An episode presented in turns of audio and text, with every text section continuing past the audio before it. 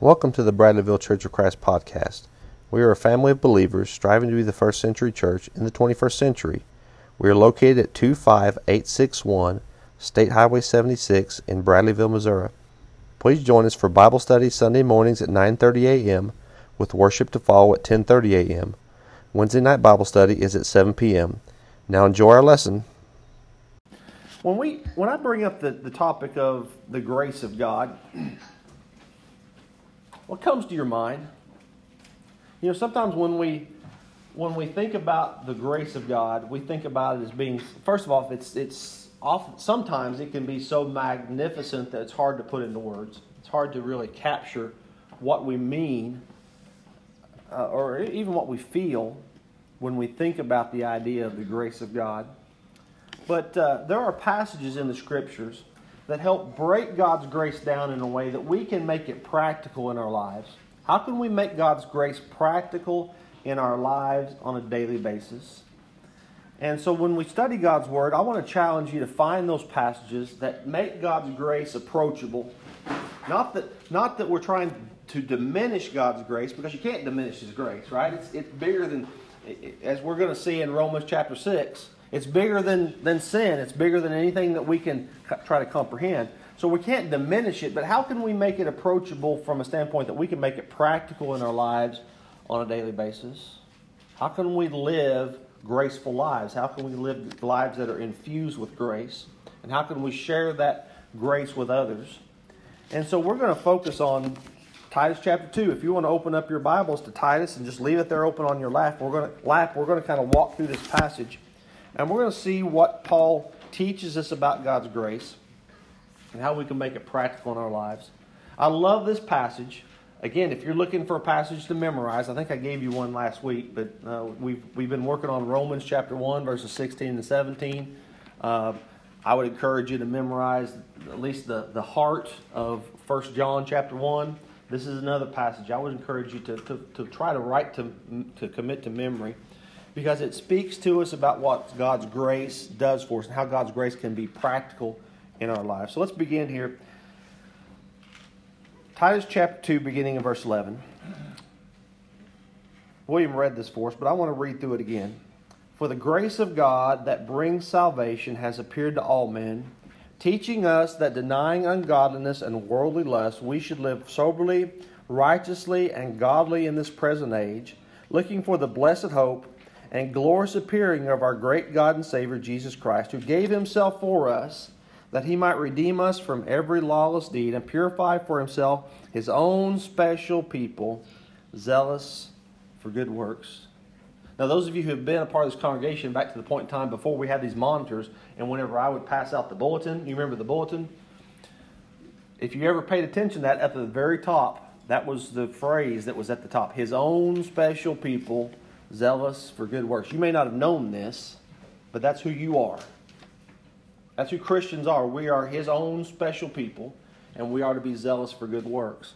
Now, if you think through this, this picture of grace here, Paul's going Paul's going to give us, first off, he's going to explain to us the scope of God's grace.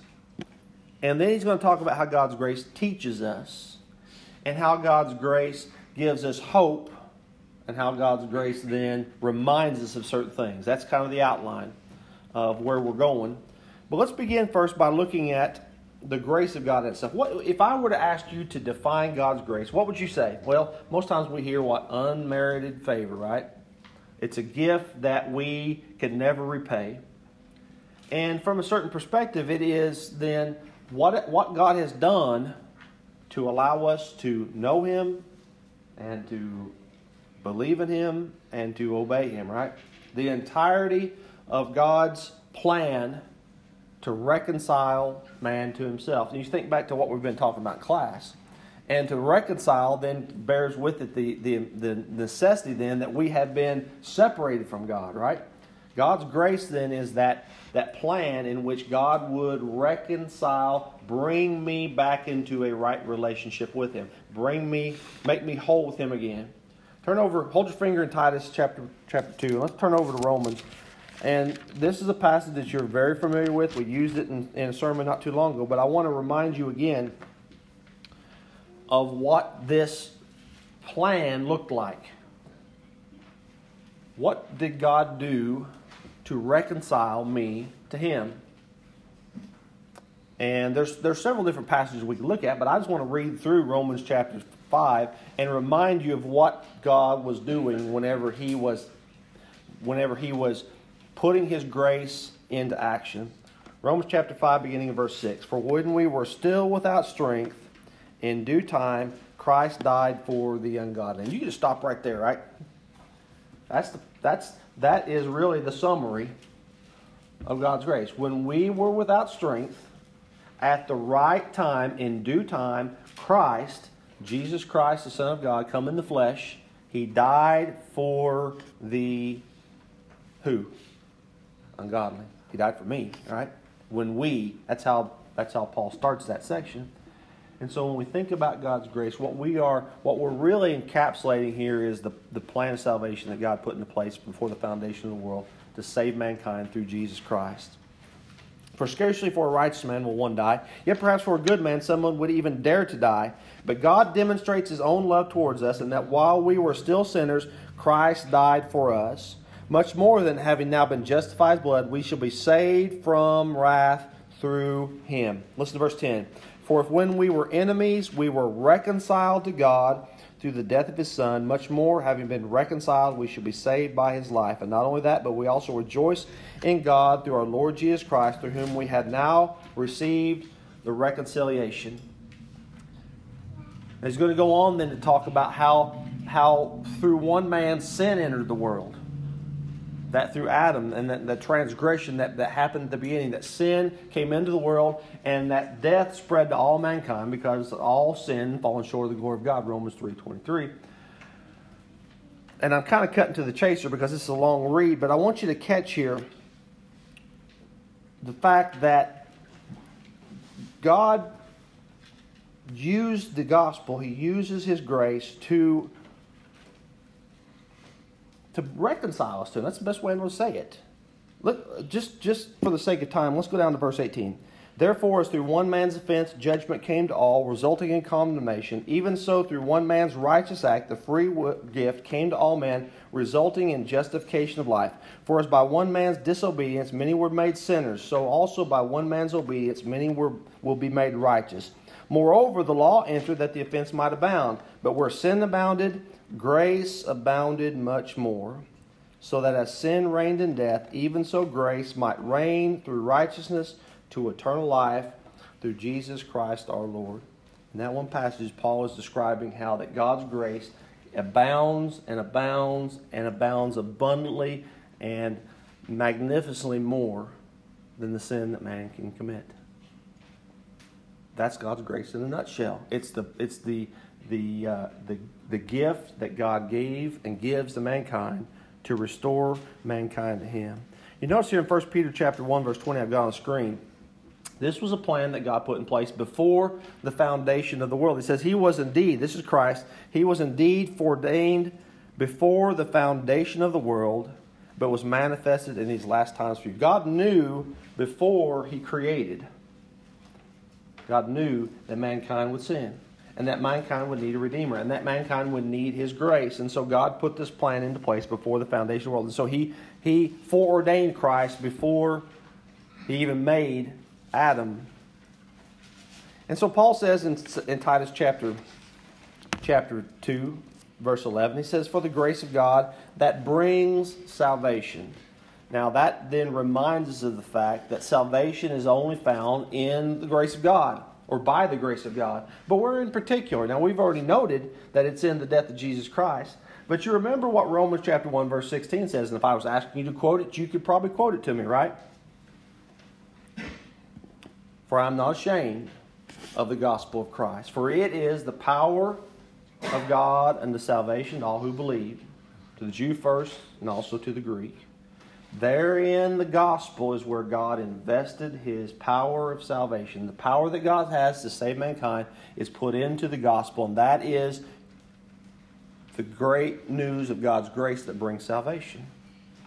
So when we think about the grace of God, it's, the, it's, that, it's that wonderful gift that brings salvation from sin, deliverance from condemnation, that when we stand in the judgment and we give an account of ourselves to God, it's through the blood of Jesus Christ that, that God will say, You're forgiven.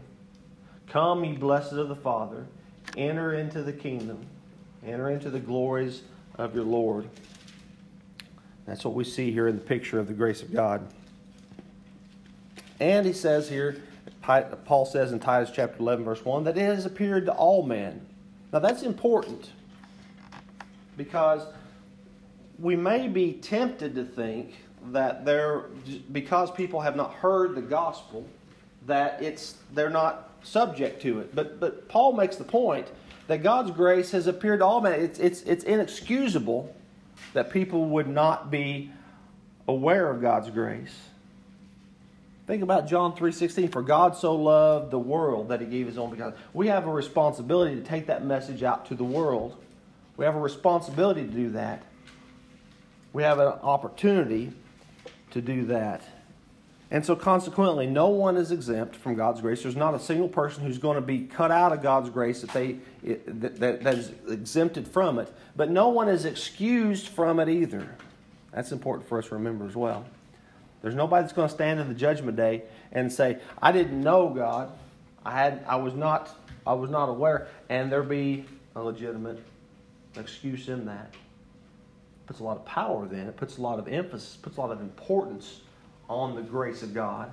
And, Christian, it should put a lot of responsibility on our, on our shoulders to take the gospel and to share it with others, to help proclaim that to them so they are aware and have opportunity to be responsive to it.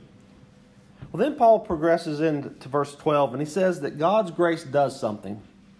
God's grace teaches. this is important.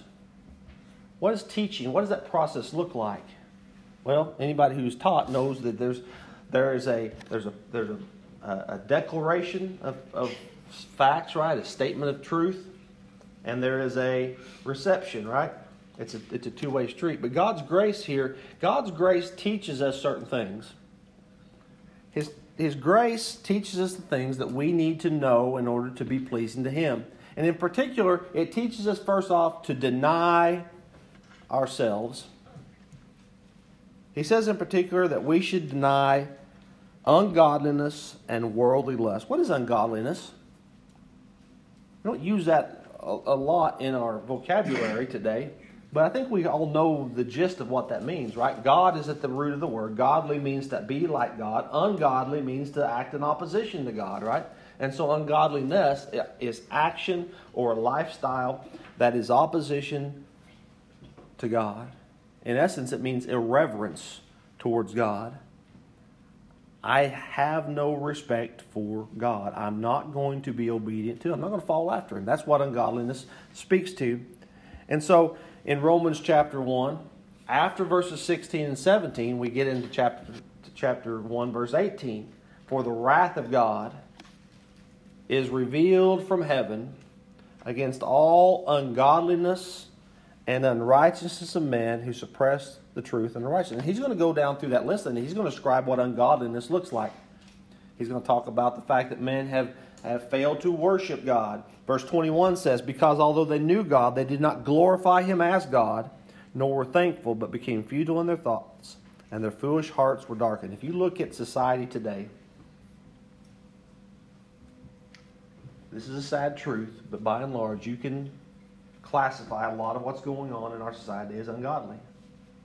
Because people refuse to glorify God, they refuse to give Him the respect and the reverence that is due Him as the creator of the universe. And so God's grace teaches us that we are to deny that. We are to turn away from that. We're, we're to, to, make efforts to not act in an ungodly way. But we're also not to act in a way that would be called worldly lust. What is lust? It's that inordinate desire for something, particularly something that I may not have a right to, but in particular related to the world, it's a desire for the things of the world. You might call it materialism, right? Or, or a pursuit of things that aren't that aren't lasting, that aren't real in, in, in terms of it, it, eternal. They have no they have no value beyond this life. And uh, I got to take the slide off there before you guys can see the next line, right? Galatians chapter 5. You don't have to turn over there. I'm going to turn over there and read it because it's too big to put on the screen. But I want to remind you of things that could be referred to as either ungodly or desirous of world. This is, this is the list that Paul gives in the works of the flesh. He said, Now the works of the flesh are evident, which are adultery. How would adultery be considered a worldly lust, right? It's desirous of somebody who I do not have a right to. Somebody who is either not that, that is married to somebody else, but not married to me. So he says adultery, fornication, there again, a sexual immorality that, that exists outside of the bounds of marriage. My desire for a person that I don't have a right to. Adultery, fornication, uncleanness, and lewdness. That's a desire to act in a way that might entice somebody else to sin. Idolatry, the worship of something other than God. Sorcery, hatred, contentions, jealousies, outbursts of wrath, selfish ambitions, dissensions, heresies, envy, murders, drunkenness, revelries, and the like, of which I tell you beforehand, just as I told you in time past, that those who practice such things will not inherit the kingdom of God. You see wrapped up in this the idea that, that people act in a way that is contrary to God. Um, and so, in, in, if we are to give these things up, then what do we replace them with? And God's grace teaches us that we are to pursue certain things. We should live in a certain way. And so the, the, he says there in verse 12, teaching us that denying ungodliness and worldly lust, we should live soberly and righteously and godly in this present age. Soberly means to think about things from from a proper perspective, and in particular, to restrain our thoughts. Everybody ever had to restrain your thoughts before? Sometimes it's a challenge to restrain our tongues, right? But it can be an even greater challenge to restrain our thoughts, to, to bring our thoughts into subjection. 1 Corinthians 9 24 through 27 speaks about the, the, the struggle that we should have as that we have sometimes as Christians, but the fight that we put up to keep our thoughts under uh, under control. Paul talks about this as a as a as a um, as a fighter might or or a runner might have. Um, do you not know that those who run in a race all run, but one receives the prize? Run in such a way that you may obtain it. And everyone who competes for the prize is temperate in all things. Now they do it to obtain a perishable crown, but we for an imperishable crown. There, listen to what he says. Therefore I run, not with uncertainty. Thus I fight, not as one who beats the air. And this is where sobriety enters in. But I discipline my body and bring it into subjection lest when I preach to others, I myself should become disqualified. We have to train ourselves to think about things in a restrained way, in a sober way, to think about things from a proper perspective in modesty. We have to be people who seek after righteousness, that is, the pursuit of justice, of things that are right. In 1 Corinthians chapter 15, beginning verse 34, Paul says, Do not be deceived. Evil company corrupts good habits. Awake to righteousness and do not sin. I love the way he says that. Awake to righteousness, as though we are slumbering in sin. We're asleep, we're in darkness. And when the light comes, we, come, we, we wake up. When the sun rises, we need to wake up. And that's essentially what Paul's talking about here when we pursue righteousness. We have to see things as they are and pursue them as though we live in the light. And finally, we have to do things that are reverent. I love this passage from Micah chapter 6. With what shall I come before the Lord and bow myself before the high God? Shall I come before him with burnt offerings, with calves of a year old? Will the Lord be pleased with a thousand with thousands of rams, ten thousand rivers of oil? Shall I give my firstborn for my transgression, the fruit of my body for the sin of my soul? He has shown you, O man, what is good. And what does the Lord require of you but to do justly, to love mercy, and to walk humbly with your God? If you were to boil down godliness, I would put it this way it's to walk with God. To walk in unison with God, to walk in harmony with God, to walk in um, the same cadence as He does, and in the same direction and headed toward the same destination. That's what godliness looks like. And Paul says then we should do this when? He says, in this present age, which means in, literally in the time in which we're living. Anybody ever experienced this, or maybe you've been around somebody who says, you know what, I'll, I'll become a Christian, but I'll do it tomorrow. Or I'll do it next week. Or as, as Agrippa told, told Paul, he said, I'll wait for a more convenient season, right? When does God's grace teach us to live soberly and righteously and godly? In this present age, in this time, right now. We have a responsibility right now. Because God's grace teaches us that. To put off ungodliness, to put off worldly lust, to pursue sober sobriety, to pursue righteousness, and to pursue godliness. The next thing we see in Titus chapter 2 is that God grace gives hope. Listen to what it says in verse 13 looking for the blessed hope and the glorious appearing of our great God and Savior Jesus Christ. If we were told by God, we, I want you to live a certain way without any reward, without any expectation, without any hope, how, how, would, how would people respond to that? I mean, they might be they might be obedient to him just simply from the fact that he is the creator of the universe. But hope gives us that energy to continue on when we get tired sometimes, right? And so Paul says that God's grace reminds us, it helps us to look forward to the blessed hope of the expectation of Jesus' return. Romans chapter 15, verse 13. Now may the God of hope fill you with all joy and peace in believing that you may abound in hope by the power of the Spirit. Hope is that earnest expectation that helps us in time of trouble.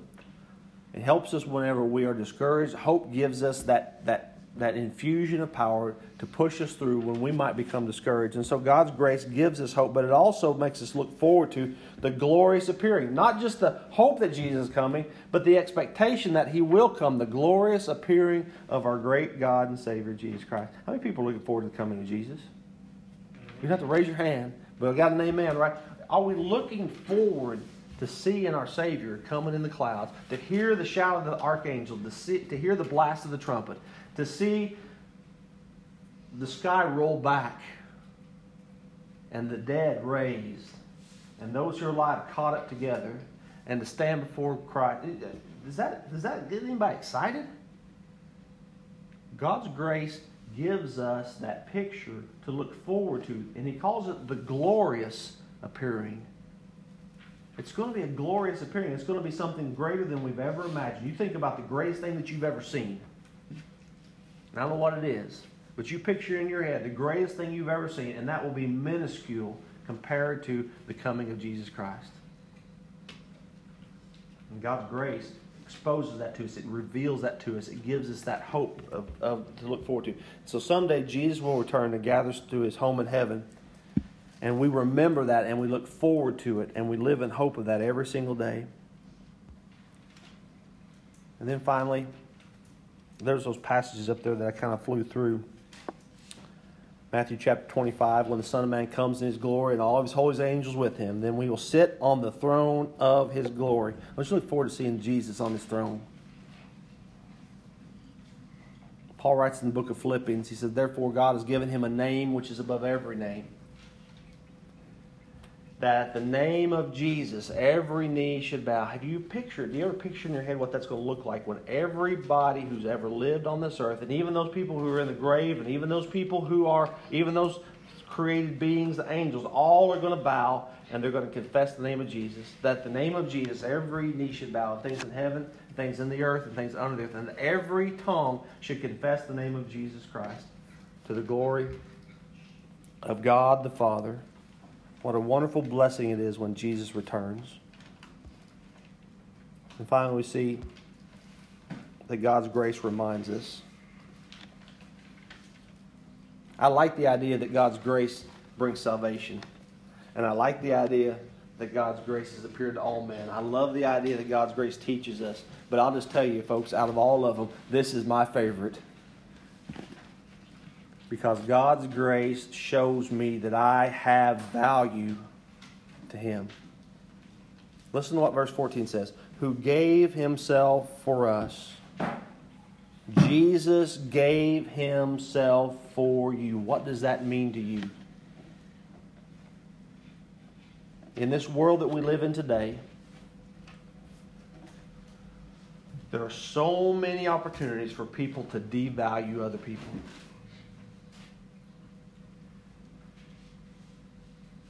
Think about all the ways in which people show no value for life, for other people.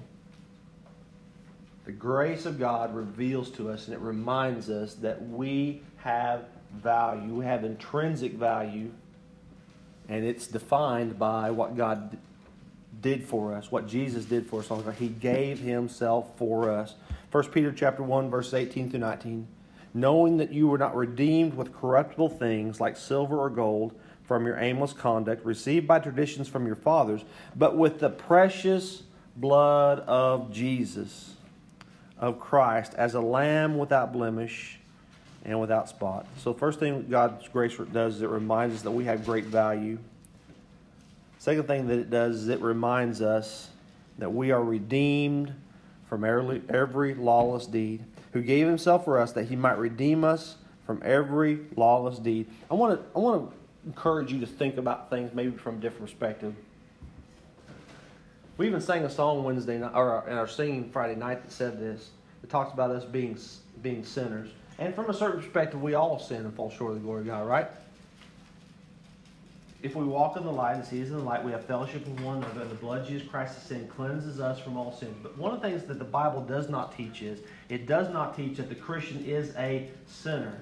We've been redeemed, we've been bought back, we've been restored, we've been reconciled. And so that phrase in itself has no application to the child of God. First, uh, Romans chapter 1, verse 6 through, thir- uh, 6 through Romans chapter 6, verses 1 through 3. If I can get this to advance here. Well, I just lost my connection. There it goes. What shall we say then? Shall we continue in sin that grace may abound? Certainly not. How shall we who have died to sin live any longer in it? We don't live that lifestyle anymore, right? Now, we may fall from time to time, we may slip up from time, but that's not the pattern of our life. Do you not know that the unrighteous will not inherit the kingdom of God? Do not be deceived. Neither fornicators, nor idolaters, nor adulterers, nor homosexuals, nor sodomites, nor thieves, nor covetous, nor drunkards, nor revelers, nor extortioners will inherit the kingdom of God. Listen, and such were what? Such were some of you. But you've been washed, but you were sanctified, but you were justified in the name of the Lord Jesus and by the Spirit of our God. We've been bought out of that lifestyle. We don't live that lifestyle anymore. We don't have to. I may need somebody to go back there and advance that screen because I can't get a hold of it anymore.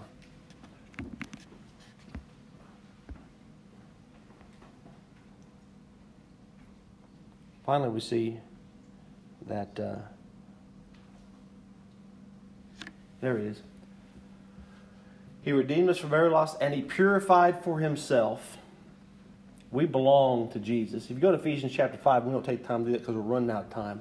But if you go to Ephesians chapter 5, verses 25 through 27, you read the picture of Jesus as the husband of the church. Husbands, love your wives as Christ loved the church and gave himself for her that he might purify for himself, that he might that he might cleanse us, that he might present him to himself as a bride, a cherished bride, right, without spot or blemish.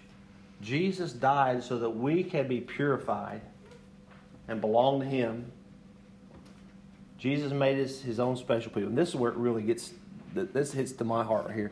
He, he, he, he bought us so that we could be his own special people. Listen to what he says in verse, um, and purify him for himself, his own special people, zealous for good. What Doesn't it make you feel good to know that you're a special person?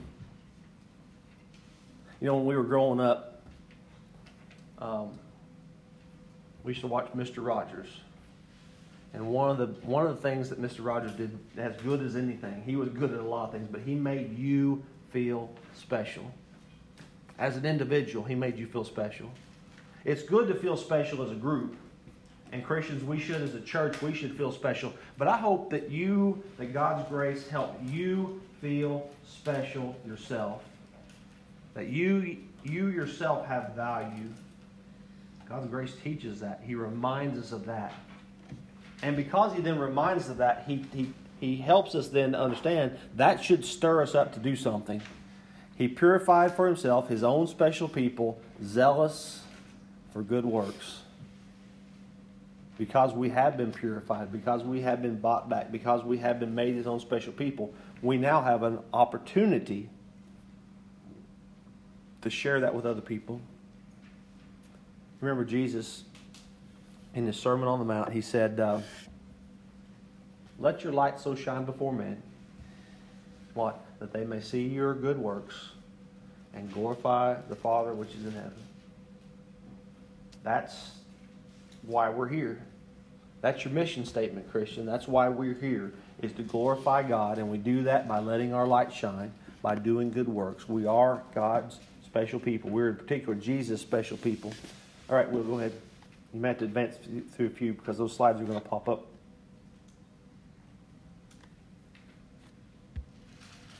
Maybe I can get here.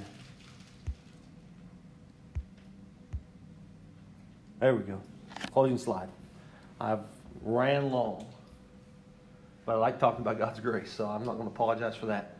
Um, Titus chapter 2, verses 11 through 14, teach us about God's grace in a way that we can comprehend and make it practical. God's grace brings salvation, it has appeared to all mankind. That gives us the authority, but also the responsibility to take it and share it with mankind. God's grace teaches us that we're to deny ourselves and we're to live for God. We're to deny ungodliness and worldly lust. We're to live soberly and righteously and godly when? Now, in this present age. God's grace helps us to look forward. It looks forward to the blessed hope and the glorious appearing of our great God and Savior Jesus Christ. And it reminds us that He gave Himself for us, that He purified us, that He purchased us, that He redeemed us, that we are His own special people. And because of that, then we are to be zealous for good works. That's what God's grace does for us. That's how we can make it practical today in our lives. I hope that God's grace is practical in your life. I hope it makes a difference in your life on a regular basis, on a day, on an hourly basis. And in particular, God's grace teaches us how we can be saved.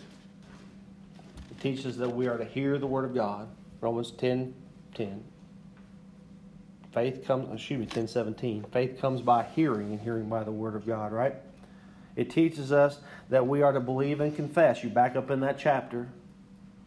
And in Romans 10 10, he says, For with the heart one believes unto righteousness, with the mouth confession is made unto salvation.